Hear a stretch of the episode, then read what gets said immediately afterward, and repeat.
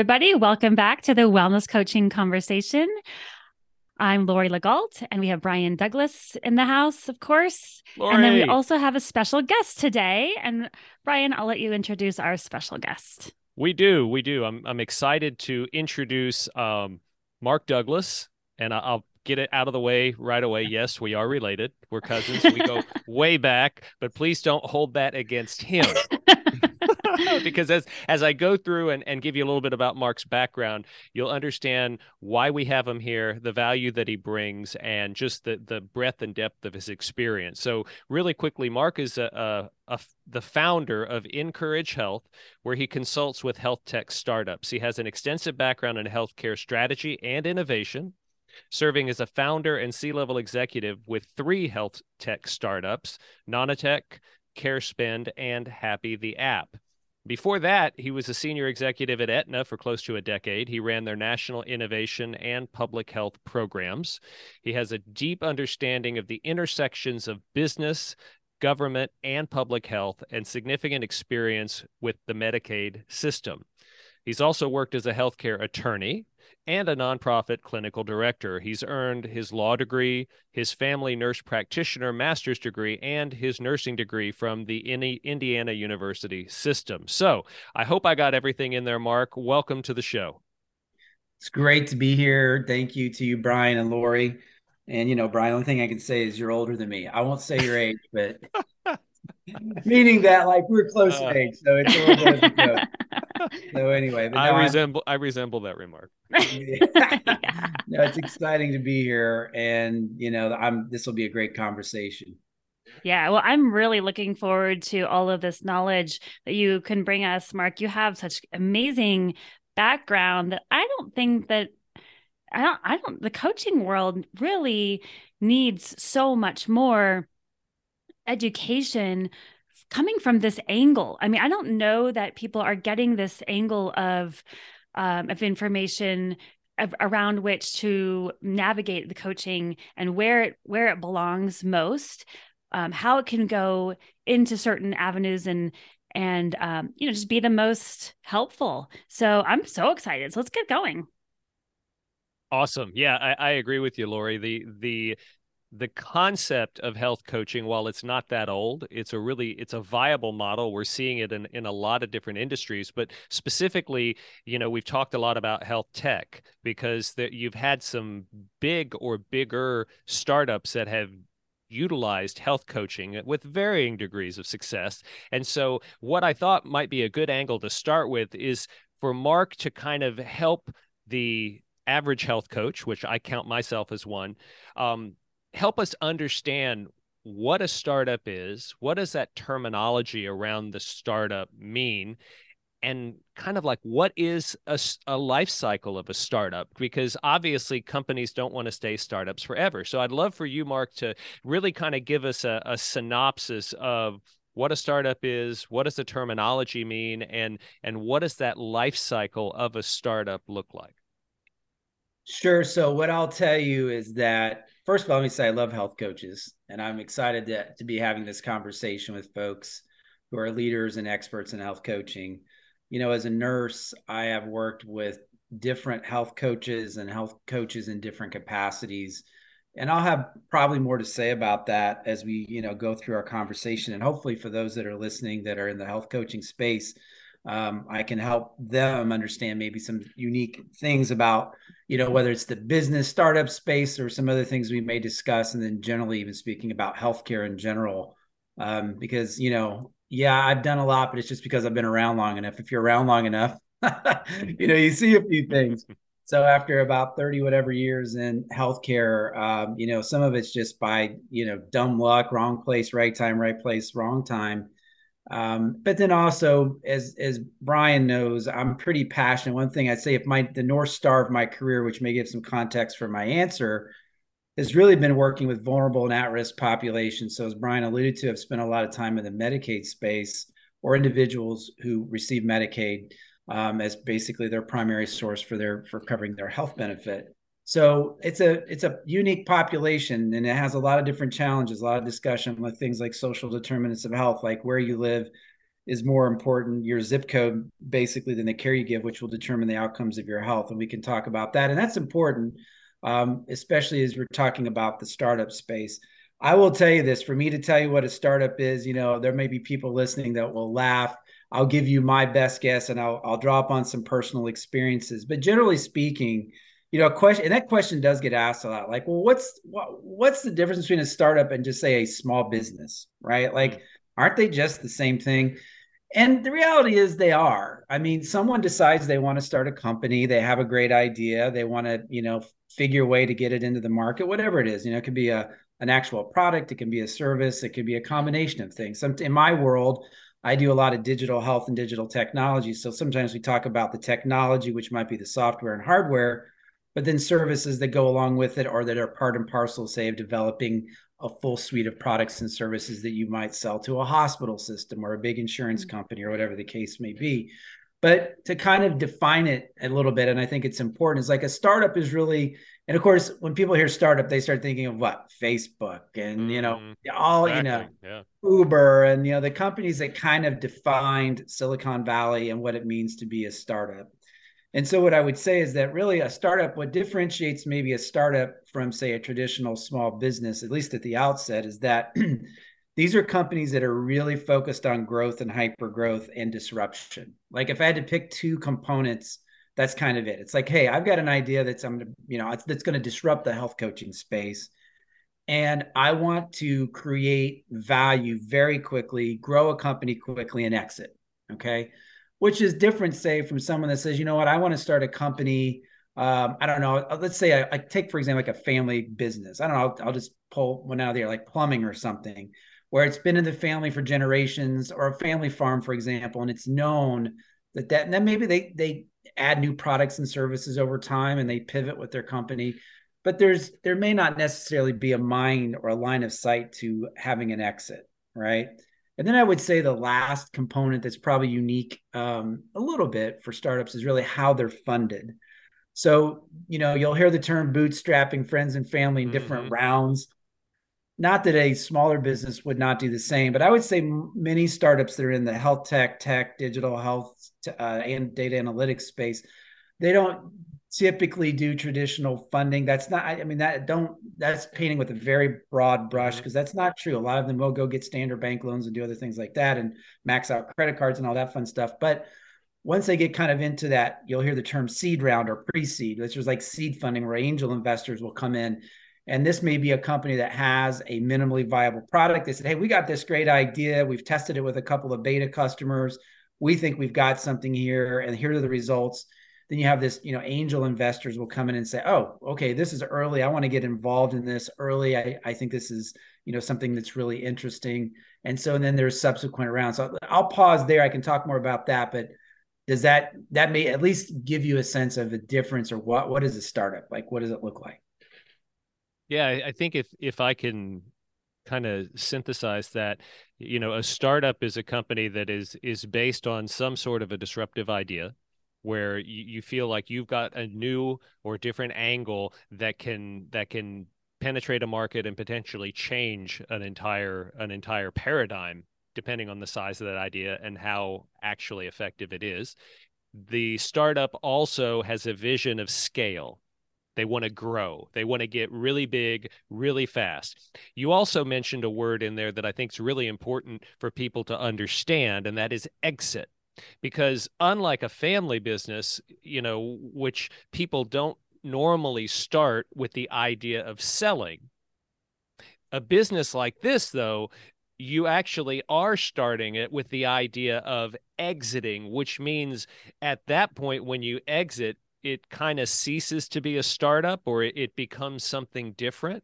Is is that accurate? Yeah no. So so yeah no. Excellent point and i think it's important to know because some of the you know folks that are listening here maybe they've worked for a startup or thinking about working for a startup and like what does that mean and what do i need to be thinking about? We can talk more about that but yeah so what does an exit look like? So if you're a startup you know you've gone through your kind of bootstrapping friends and family you've made it out of that really tough phase uh, which can take sometimes that can be a two to three sometimes even longer phase of just getting a product that's viable that you can take to market and actually go to investors and say hey i think i've got something here so what typically happens is that you go through these seed rounds, and you know that could mean an investment in your company from like half a million to two million dollars, and you have a valuation, meaning like the value of your company is somewhere, you know, maybe in that three to eight million dollar range. And if you're successful there and the company's growing, the next leg up is to do, and these are with accredited investors. Like this is a very specific thing that's happening. Like there are investment groups, venture capitalists. Eventually, we can talk about private equity. But these are folks, this is what they do. They find small companies, they invest in them. And you can go through what's called a series or rounds of investment. And it's like series, it literally goes series A, B, C, and D. And all that is is progressively as you go into these deeper series rounds, you're getting more investments. So like in a like say in a series uh, C raise, instead of raising maybe a couple million that you're raising, raising in that seed round, you might be raising 20 or 30 million dollars. Wow. And the valuation of your company might have been 10 million. Now it's like two or 300 million, right? Mm. So you're getting to this point where you've shown sustained growth. You're taking on invest. So uh, you know, as you're taking on investments, we can talk about this very uh, tough economic environment we're in. But assuming that you're growing the company, then you're to your point brian you start becoming what's called like you'll early stage startup late stage startup and then you're kind of knocking on the door of just being like hmm you're your own thing where you're either going to get purchased bought or an ipo right? So if you get big enough you're actually going to go out there and say hey we want to become a public company a publicly traded company. And of course i would tell you that you know i won't say every startup starts with that exit in mind. I think they're i would say more often than not it depends on what they're trying to do they definitely have exit on their mind. And what's that time mm-hmm. frame look like? You're talking five to seven years, sometimes a little bit longer, depending on the industry. I think the average time from like literally inception to actually exit is seven years. So you can see it's not like uh, you know, it takes time to build a good company. And yeah. some people say that's short. I can tell you in, in the space I'm in, people would say, eh, that that may be too long for some and too short for others, depending again mm-hmm. on what you're trying to accomplish. So, you know, and I think that's also important to think about. So if you were joining a company, you would want to know like, hey, where are you in the in, in your journey as being a star? You would, you know, where did you have you taken investment at a seed round? Are you in a series raise? Are you, you know, where are you in that journey? And you know, the numbers I'm giving you are very much like averages and mm-hmm. you know, all over the place. And I can tell you right now, I just attended a, a, a, a venture conference. I mean, this economic environment when it's like throw everything you knew out the window from like a year ago because no deals are being done the same way now. Much much to the detriment of startups. Frankly, they're the ones mm. losing out right now. But um, but anyway, I'll stop there. So those are some you know kind of add some additional thought to like you know what is the what does an investment look like? What's that timeline look like? And what's unique about a startup for that mm. startups yeah, that's really helpful um, to understand. I mean, this is literally stuff that I've never known because I've never been involved in a startup before. And I'm wondering when we see health coaching positions on new apps, is that is that maybe what we're sometimes seeing? Like, I, I don't really know. Well, I yeah, I think you know I've seen the health coaching. I mean, like I I was fortunate to be have founder status with a company that Brian mentioned called Happy, which although not health coaching per se had a peer support component to it. So there was some overlap, I would say, between kind of the roles, not exactly the same.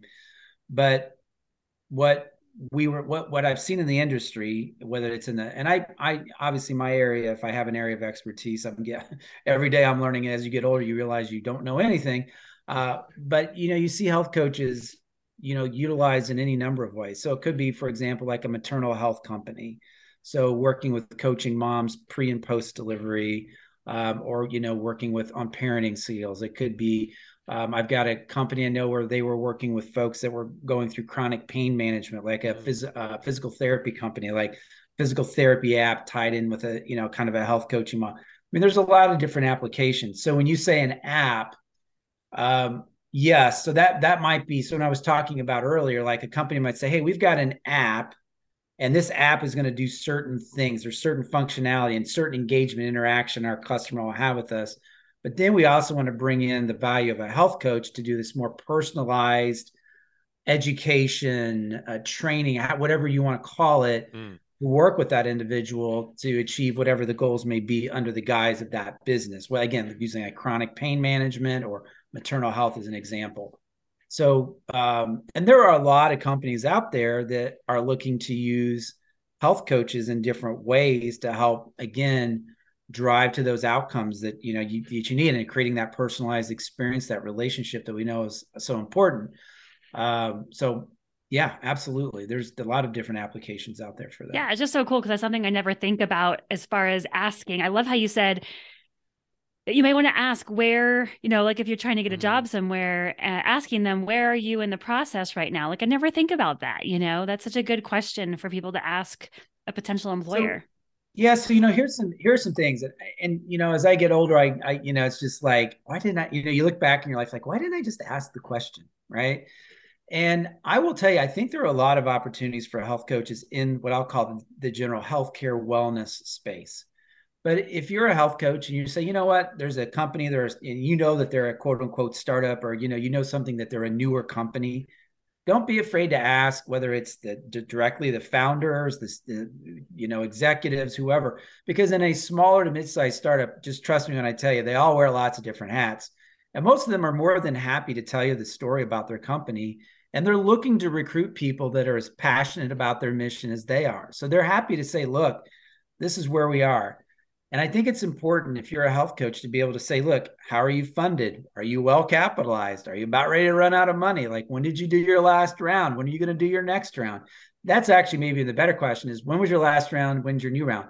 And I'd say a good time to come in at a company, and this is pretty common, is like after they've just had a, they've just raised a round because one of the first things they're going to do is deploy capital. And what are they going to do? They're going to hire people. So that can mm. be a good time to come in to a company and also a, a, great time to get involved at an earlier stage. It could even mean if you become instrumental in their company that you could have options in the company or there can be other incentives for them to be able to pay you. Now I will tell you the flip side sometimes is sometimes is the case that you know the benefits may not always be the best, but there can be upside. So there's a little bit of risk of being involved. Now that's with an earlier stage startup. Now if you get involved to a latter stage startup, let's say, you know, they've been at it seven, eight, nine years, maybe even longer you know they, they may come in offering you know full benefits and all those types of things. But you know i have found in the startup space there are plenty of people that don't mind the risk. They're excited to jump into something new. They get passionate about it. I mean i can speak to that from my time even you know any of the companies i've worked with and people are excited to just say hey i, I want to do something new and different. This sounds exciting. I want to change the world and they bring that whole attitude and ethos with them. So, you know, health coaches can can definitely find great opportunities there. Cool. Really good to know this information. I mean, the only bummer is that sadly health coaches don't seem to really be able to ask for much money. That is a mm. problem in our industry a yeah. definite problem, especially because people typically don't start off being a health coach. They have a lot of other background. And like with your background that you have of nurse practitioner, nurse, I think a lot of health coaches have that background. And yet, as a coach, they don't get hired eh, quite that, you know, it doesn't show that all that experience. They kind of come in at the at the entry level as a coach. Well, and I think, you know, what I would say, I guess, the response to that is it's germane to maybe this discussion is if you're a health coach and you have any experience background prior to, and it could be anything, if you're a nurse, fantastic. If you were in business, trust me when I tell you, startups are looking for, as I mentioned, they all wear lots of hats. So it could be that they're looking for someone that you can say, look, your core competency or the core thing we need you to do is to be an excellent health coach. But because you have this background in business or nursing or whatever, could you do other things? Now, I would probably say to my nursing or licensed clinical social work or other folks, like, you know, if you're going to, you know, you should probably get paid your value of your license. Um, I would say that for anybody. You should, but but I recognize what you're saying, Lori, and I think it's an, a good point. Like, you know, eh, that and that could be part of the discussion because, for example, if you if a startup really wanted to hire you, and they say, well, we we don't have the you know our benefits kind of stink. But you're like, well, maybe that's where you say, well, I want to get paid a little bit more, or you have, you know, different, you know, time off, or you arrange your works. I mean, there's other ways. I know I'm, I'm, you know, maybe saying things that people already know, but my, my point in saying is that I, you know, startups are they starve for really good people that are committed to what they're doing, so they're willing to be flexible. So keep that in mind, and don't sell yourself short. You know, because I'm sure the majority, as you mentioned, of the health coaches, your colleagues and folks that listen to this they have deep experience doing that. In fact, some of them maybe they're like, yeah, I ran a startup, you know, or I did something like this, or I started my own company, or I've, I've done my own health coaching business. So you know, it's the same pains and struggles to grow a company and business. So people that understand that coming in, it's a huge, huge benefit and mm. something that's definitely valued. Really good information. I love this. I think it's really important. It makes me think because I have two really good business ideas right now. I'm like, oh, I might have to think about making a startup. There you go. I don't know where to start with a startup, but I feel like this is becoming an episode of Shark Tank.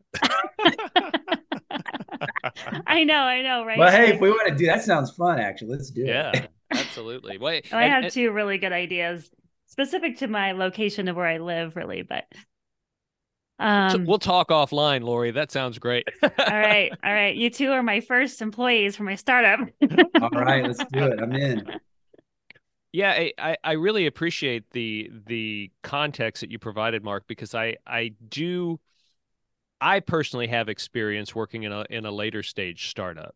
And so my experience was that when they when they got institutional investor capital, that turned it into something other than a startup and and it became very much kind of a a, a less growth minded environment and and a lot of costs were cut including a lot of staff. And so what what i really think could be helpful to our listeners is if you can maybe because i think you touched on it a little bit of some of the benefits of of working for an earlier stage startup but really maybe talk a little bit about the pros and the cons of work of going to work for a company depending on where it is in the startup journey. And how can maybe a health coach kind of figure that out before they get hired? Does that make sense? Makes perfect sense. And you know brian knows me i'm, I'm very candid and honest in my assessment of things um, and so brian raises a really interesting point because um, you know as i mentioned when i when i startup, let's just say maybe a middle stage startup, starts taking on like those 20, 30, 40 million and up rounds, two things are happening inside the company. And it's all chaos. Trust me when I tell you. Mm. is that first of all, what they've been able to prove is that they have a business model that works. They've been able to prove they have a product that has traction in the market. They've been able to demonstrate that they have outcomes of some kind. Now, we could sit here and argue whether some folks out there are snake oil sales folks. There are those out there. But typically speaking, the due diligence gets harder and harder. So, you know, an institutional or other investor is not going to come in and put 30 or 40 million into a company and say, ah, well, we hope you do well. I, I will tell you, though, we're coming out of an environment where it was a little crazy like that. Mm. So, hmm. coming into even like post pandemic, that's why I mentioned this economic environment things changed dramatically. Like there was due diligence being done on the back of a napkin, and it was there was the FOMO, right? Fear of missing out mm. on the next the next Google, the next Uber, the next, you know, because people have been able to inflate their valuations. And what's that? Just meaning the value of their company because we are in an environment that these valuations are just being driven up and up and up for really no good reason, I guess I would say. So we've kind of come back down to earth on that. But where I was going with it, to your point, is that as these companies are taking on more capital and they're growing, growing, growing, because that's their incentive. You you get money to grow the company, right? And I can talk about all the mm. good and bad that comes with that.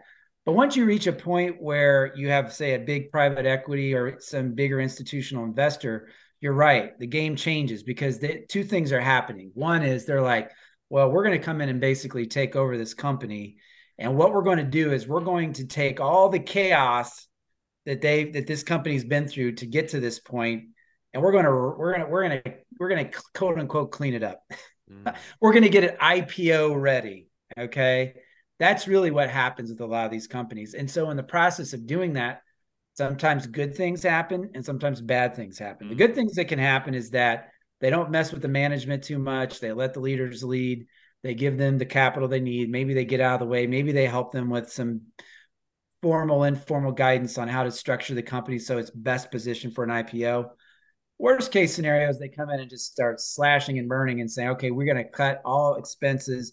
We're going to, we think your product is 80% right or 70% right, but we're going to cut 30% of your, you know, and just, and, and it can be very painful. Mm-hmm. Um, so, those and that I unfortunately is kind of the I'm, I'm being super high level, but that kind of is though in many sense of the word, this the world of startups. And so if you're a health coach and you're asking yourself, you know what, I've got a great company. Looks like they're doing good things. Maybe you've interviewed with them. Maybe you know people that work there. There's a good vibe, a good energy.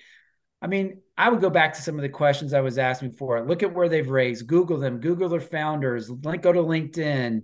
You know, get that information. To Lori's point, ask those questions just to get a sense of where you are. I mean, look, any job you take, there's always risk, and it's a little mm-hmm. bit of a gamble. And you sometimes you can be sold a bill of goods. And then the other thing can happen is that you know you might be a year or two into your job, things have gone very well. Maybe you've moved up, and that, and then suddenly there's a pi- private equity and enters the picture and you're like, oh, you know, here we go. And you don't know. It's like a train that just suddenly collides, right? Yeah. So those are some thoughts. But I, you know, look, here's the last thing I would say on that though is I I wouldn't let I mean, try to be as educated as you can, but don't let it scare your don't let it scare yourself. And I would I always tell people follow your gut and your intuition. Yeah. If you have a company you're talking to and it's like, wow, you know, I love this company, go for it. But then if you're part of you's like, huh, you know, you maybe you ask some of the questions or if it's like, you know, these guys just mentioned private equity came, you know, or somebody else came in to manage the company and oh, the CEO just left the company and the CTO mm. just left. The, those, those, those aren't, aren't always red flags, but they certainly to me would be yellow flags that you would want to explore and say, well, why the change in uh, leadership? What's going on? Makes sense. And then, then you can really, I think, have a better understanding um, of kind of what may be happening within the, the company and the culture of the company. And then I would say, if those are questions in your mind and you're in an interview process, ask those questions. Mm. And I think, yeah, I think you'll impress people because people will be like, oh, okay, you're kind of really are wanting to understand where this company's at and where you fit. And the answer is absolutely.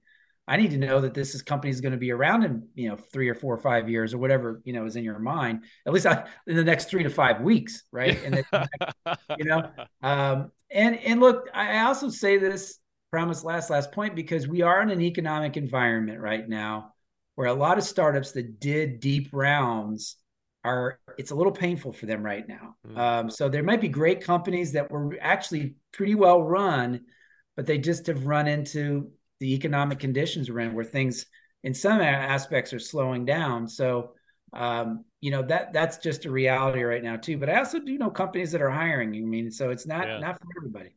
I mean, not all companies are you know. No, that's are, that, are that's good.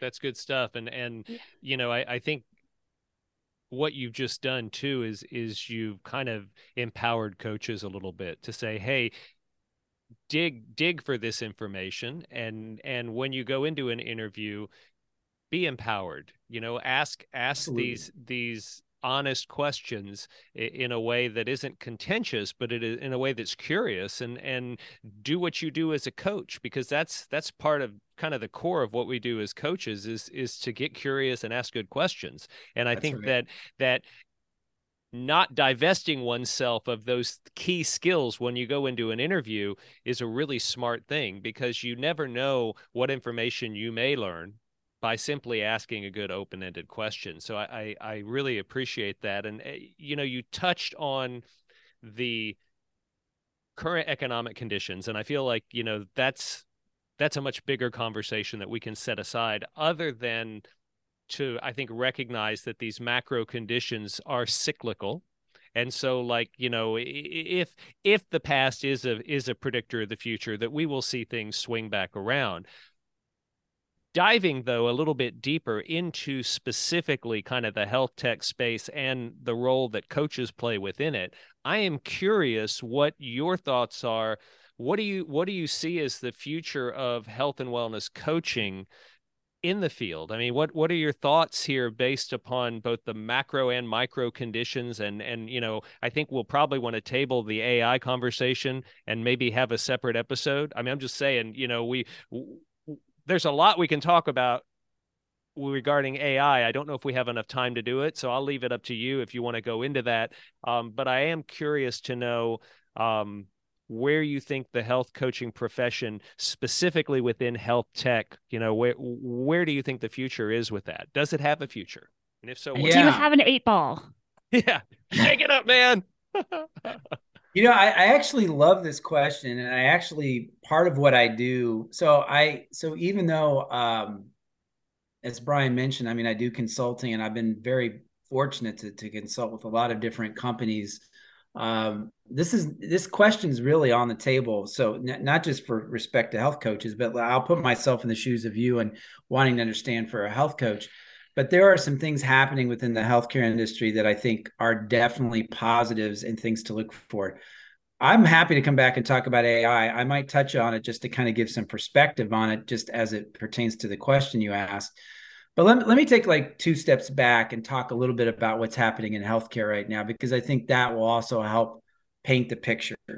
So right now, there's a that probably if I had to pick three things that are moving in healthcare right now, and I could pick more, but probably, you know, like in my world, the biggest thing, and we'll talk about data and analytics and what does that mean? It's like, and that's where kind of this AI discussion kind of comes in. So if you think about like anything that's ha- happening in the digital tech health space, any company you create. So, like for example, a company that I'm now currently serving as the chief operating officer for is a virtual health remote monitoring company. So we're putting devices in people's homes. I mean, heck, I have one sitting here. I mean, I've got like, you know, we've all seen like a pulse oximeter. You can't see it on the radio. You guys can see it or see it on the podcast. Hmm. But point being is like, you know, you could take your blood pressure at home. Well, why is that a big deal? Well, if I'm a, you know, as a former primary care provider, when someone walks out the door, I don't know what's going to, ha- I don't know what's going on with them.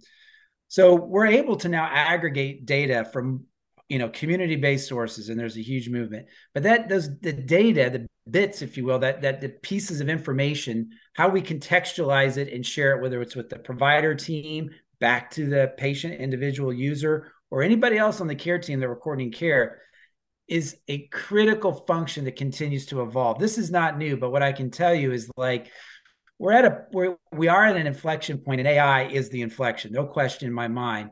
But for a health tech and digital health startup and if you're a health coach you need to understand like what's happening behind the user interface if you will that pushing and pulling of data or even if you're a health coach and you have data being pushed to you that's kind of like the bread and butter secret sauce for a lot of these companies including like the broader context of healthcare. So think about all the different stakeholders from a big healthcare system to like down to a specialist to you know a community health center all these you know all these different things that are going on.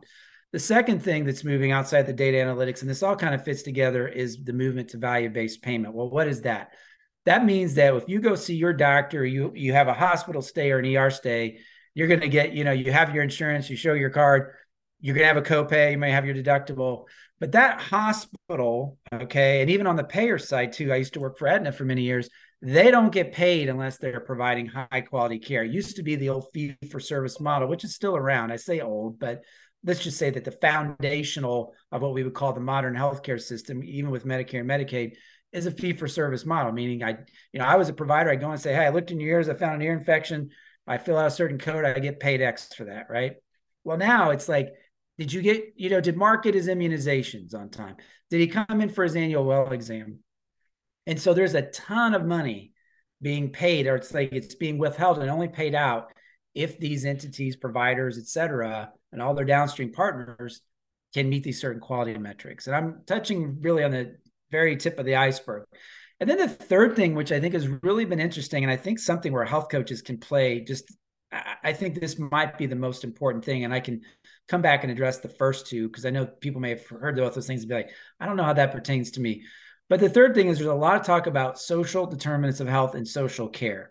So again, all the things in our life that impact our health. In fact, 80% of our health outcomes are going to be impacted, as I said earlier, about where we live, if we live in a food desert, the mm. water we have to eat, crime, our access to education, all of these things create kind of this, you know, uh, unique lived experience for all of us.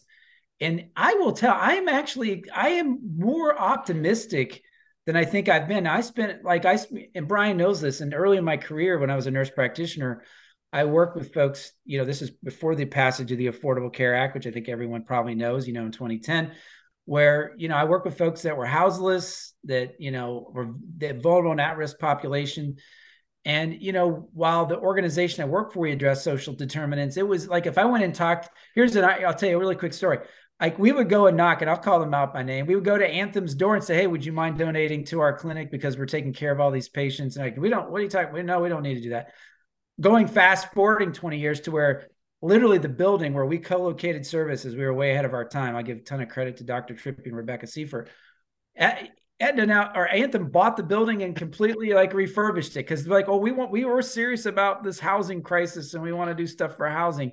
And look, I'm I'm excited they did it. I mean, great. But my point is there's just been a significant evolution in how we understand health, what it means to be healthy, how we define where health occurs. Because it used to be, well, health occurs when you go to see your nurse practitioner. Well oh, that's part of the equation but that's that's actually not where health occurs.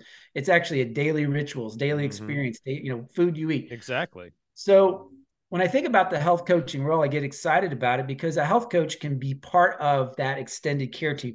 So one other thing i would say in the evolution of all this is that there are all types of permutations. You'll hear, hear the term disease management population health management a care management, right? And I, have been fortunate to design and develop programs related to all of those. But there's definitely a role for health coaches to be participating as part of that larger interdisciplinary, multidisciplinary team as an important role. And it can be called, I'd say health coaches can be called even different things. Like, you know, I know that the, the name is evolving. I know health coach is a very specific name with specific competencies. I'm not, I, I want to acknowledge that.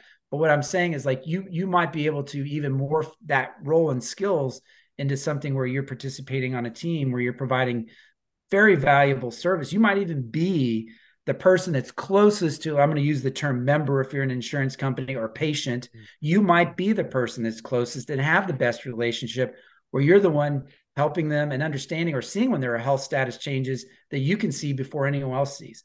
So I think a lot of it too is, you know, and kind of going back to Lori, what I think where Lori was going too is like, I always tell folks, you know, you're limited by your creativity and your innovative, you know, your innovative spirit. Like, so if you're a health coach and you're thinking to yourself, you know, I, I see I can only do these things, stereotypical things. No, I, I would, I would, I would suggest that yes, know those things, and that's important. But in, that's why in the startup space, that you know, this just ripe with people thinking, oh no, we're not going to do it that way. We're going to do it a different way. So you may find, and this is true for hospital systems now too. Like I'll give you an example. I was just in Cleveland this week, and there's a big health system there, Summa Health. And I was in Akron, Ohio, actually, and I probably might get the name slightly wrong, but they had a primary care clinic on one side, and on the other side, they had a health equity clinic. Now, I didn't get a chance to go in there, but I was like, they're taking it seriously. And this was, I could tell by the neighborhood I was in. Look, I've been doing this a long time, that this was, you know, a socioeconomically challenged neighborhood. Clearly it was but I'm like, oh, it's not. And, you know, they're taking it seriously. So when you start thinking about, you know, as a health coach, you know, two things come to mind. One is be aware of kind of what's happening. And Brian, I knew probably ask a question. Uh, you know, be with be aware of these kind of bigger forces that are moving in mm-hmm. healthcare. Mm-hmm. And two, don't be afraid to, you know, to to th- if you like kind of what Lori was saying. Oh, I've got two great ideas for a company. As a health coach, you might say, well, why can't I just go in and talk to Summa Health and they've got this health equity office and what is it that where can I participate? You know, it goes back to fundamentally asking the question. So I, I, I am. I mean, while I may be pessimistic on some things and skeptical in other areas, I'm pretty optimistic that I think we are, you know, finally getting some things right. Our healthcare system is still broken. Okay, I'm just gonna sorry, bad news, yeah. but it's, it's less broken and better in some ways than it was when I first started this. And I'll stop there. what Lori, you were going to say something? Well, I was going to say that I really like the trajectory of this conversation just because what dawned on me is that health coaches have so much to offer, typically more than they realize. I think when someone makes a switch into be a health coach, then they're like, okay, now I'm starting all over again, the bottom of the barrel of my like new new chosen career. When in reality, well, and so actually, I'll say this before I say the next thing is so they, they think, okay, now I'm in a new career. So now I'm going to start at the bottom and they're taking positions where I see this on the the NBHWC Facebook mm. page, uh, which is the national board Facebook page for health coaches, is they're taking positions that are entry level positions, like getting paid $16 an hour to work as a health coach when they have all this other experience. And I don't think people are leveraging that very well, not to their fault, but I think they're just not thinking about it in the term that you just mentioned, Mark. And so I feel like almost coaches actually have to have kind of a revolution about this and say, hold on a second, I am coming to the table with so much experience that is uh, you know, now includes health coaching. And so I actually have a, a, beautiful package to offer. And I think of myself in that that way because I was a I've been in the wellness field for 25 years, but when I became a health coach two years ago, um, I had that same mentality that I just mentioned, and so I started off at the bottom of the barrel uh, financially, you know, because that's actually what health coaching jobs are offering. Mm-hmm. And so mm-hmm. that's why I feel like we have to have a revolution and be like, hold on, we are we have so much more to offer. And so, um, I mean, gosh, people I speak to and have spoken to and see, like their uh, their backgrounds are amazing, and just with all the things you just mentioned, so much has come to mind with like ideas and ways of managing this um, this field differently. So yeah, and if I had to pick, um, here's one thing, you know, I am, and you know, you you you are the experts for sure. You know, and I and what when I was mentioning earlier, some of those changes happening, that's kind of what I would call in what I would say the traditional healthcare ecosystem, so hospitals, insurers, all that. And there's a ton of opportunities. But as you know, and Lori, you, you, and Brian, you know too. I mean, the wellness health industry goes, you know, the, it's well beyond that. You know, three whatever four trillion plus industry. I mean, so I don't want. I I hope I don't want to give the impression to you or to the the health coaches listening, like, oh, there's this little area that. No, no, no, no. I'm not saying that at all. But what I'm saying is, from my experience and from from my vantage point, there are a lot of opportunities. Yeah, I, I think that. So to your point, Lori, within that traditional health system. There's still a ton of opportunities, but I do think it is going to require, I think, Lori, to your point, you know, a discussion, reimagining, uh, education, where you're showing that value. And I will tell you, mm. so going back to where I was talking about value based. So, you know, again, think of it, think of it like this. If a hospital is like saying, well, we're going to get, I'll just give an example of this, like a huge focus in the hospital system or for hospitals, if you, and actually across really that ecosystem is avoidable readmissions back to the hospital. So you go in the hospital, you have an acute event, you go home. So there's something called 30 day avoidable readmissions. It's a huge thing. So for a health coach to be knowledgeable and understand that, to say, well, then how can I help be part of that team to keep folks out of the hospital? Mm. And I can tell you that right there is a business idea. Mm-hmm. I'll just mm-hmm. say, I mean, a lot of people do that, but I'm just saying, like, that's an example of where you're you're showing outcomes and value in a way that's meaningful that there's can be a you know an ROI hung onto it so it's not just you as a health coach going in well look I have these amazing skills I have these amazing backgrounds and you do and it's awesome and that trust me that's worth something it's valuable but if you can go one step further and show a hospital system or somebody else like hey I know what you guys are trying to do I know your goals like our goals are aligned and I'm really good at doing this so here's the piece or part I could own of it you're off to the races at that mm. point. You can really start. What a good point there. Like to be time. able to not only show that you have skills to contribute, but that you know their mission and that you're you're really going to tackle it from that side. And absolutely, health coaches can be so valuable. Like I'm surprised we haven't. Maybe there is. I haven't heard of it. Haven't seen health coaches be just brought in by the dozens to hospitals to reach out to patients as they leave for whatever reason they came for and to coach them around managing their health in such a way that they don't have to come back.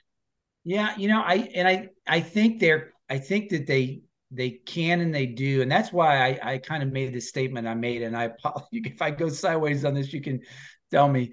But that's why I think sometimes like I think the skill set that health coaches have match very nicely and even i think involve with different roles that may already you know let's just take for example like a diabetic educator for example or somebody yeah i mean you know there's some roles that are out there but i i think there are unique things that a health coach can do and i'll just tell you there's a ton of interest in that like even on the payer side so i work for aetna i mean you know at the health plan level we were hiring folks that maybe they didn't have a clinical background even, but they were really good. They had great interpersonal skills. They understood, they were passionate about helping people and, you know, they were smart people. So I, like I said, I think it's really how, you know, sometimes you do have to think about packaging yourself. And I, you know, I also think about it like from a startup every day. Cause I, I literally had to have the same conversation with my company as I'm going to you know, a, a, physician group, a big physician group or hospital system say, hey, we are aligned, right? This is how we're aligned. Here's how I can help you. You know, it's the same kind of thing. And then asking some of those basic questions like, well, how do you guys manage your discharge process? And is it successful? And what what resources do you need to make it more successful? And if I'm a health coach, say, well, how how can I fit in that? So but yeah, so I yeah, I think, you know, again, I'm I I think there's a lot of opportunities. I, I think that I love this. This is great. I, I do too. And I think it's a, a good place for us to stop because I, I think that there's a whole other episode floating in the ether waiting to happen with this this conversation here. And yeah. And we want to keep things you know digestible and and i think that that closing on a question like that of really challenging our fellow health coaches to ask not just what is it that you bring to the table, but how might you be aligned with the goals of different organizations and different entities? And in doing so, in determining that alignment, be able to demonstrate, and we talked about this before, an actual outcome you know that that that measured quantifiable outcome that benefits the patient but it also benefits the organization financially. I think that's a really important thing for coaches to think about. Yep. Yeah. Wow. Ah such good information. I learned a lot today man. Thank you so much mark. I think that this is a different way of looking at health coaching that is so important and so needed. And so much more to ask you know after this is digested like ask more. And it just seems like since we have a little bit of an in with you we might be able to bring you back again and um, continue a little bit more into that ai discussion in healthcare and how this might affect coaching as well. And I like that you also think of the positive ways in which everything is affecting, you know, what's going on because sure there's always going to be maybe a little bit of a negative part of it, but also positives. So um you have to stay I always try to stay optimistic regardless, but I'm also a realist. So I think, you know, I appreciate having the conversation. I think what you all are doing um, as experts in the field to help your colleagues, you know, be exposed to different thoughts and voices. And again, I'm I, am out there in the wilderness with you all trying to figure it out too. So, but I, yeah. I, really appreciate the time. It's great to be on with you, and I would welcome coming back, and uh, we could have a, I'm sure, an interesting conversation on AI. yeah, yeah, sure. definitely. All right. Well, I guess that concludes our uh, our episode today, and thanks everybody for chiming in. Thank you, Mark. Thank you, Brian. We'll be back again next week. Absolutely. Looking forward to it. Thanks so much to both of you. All right. Thank you. Bye, everybody.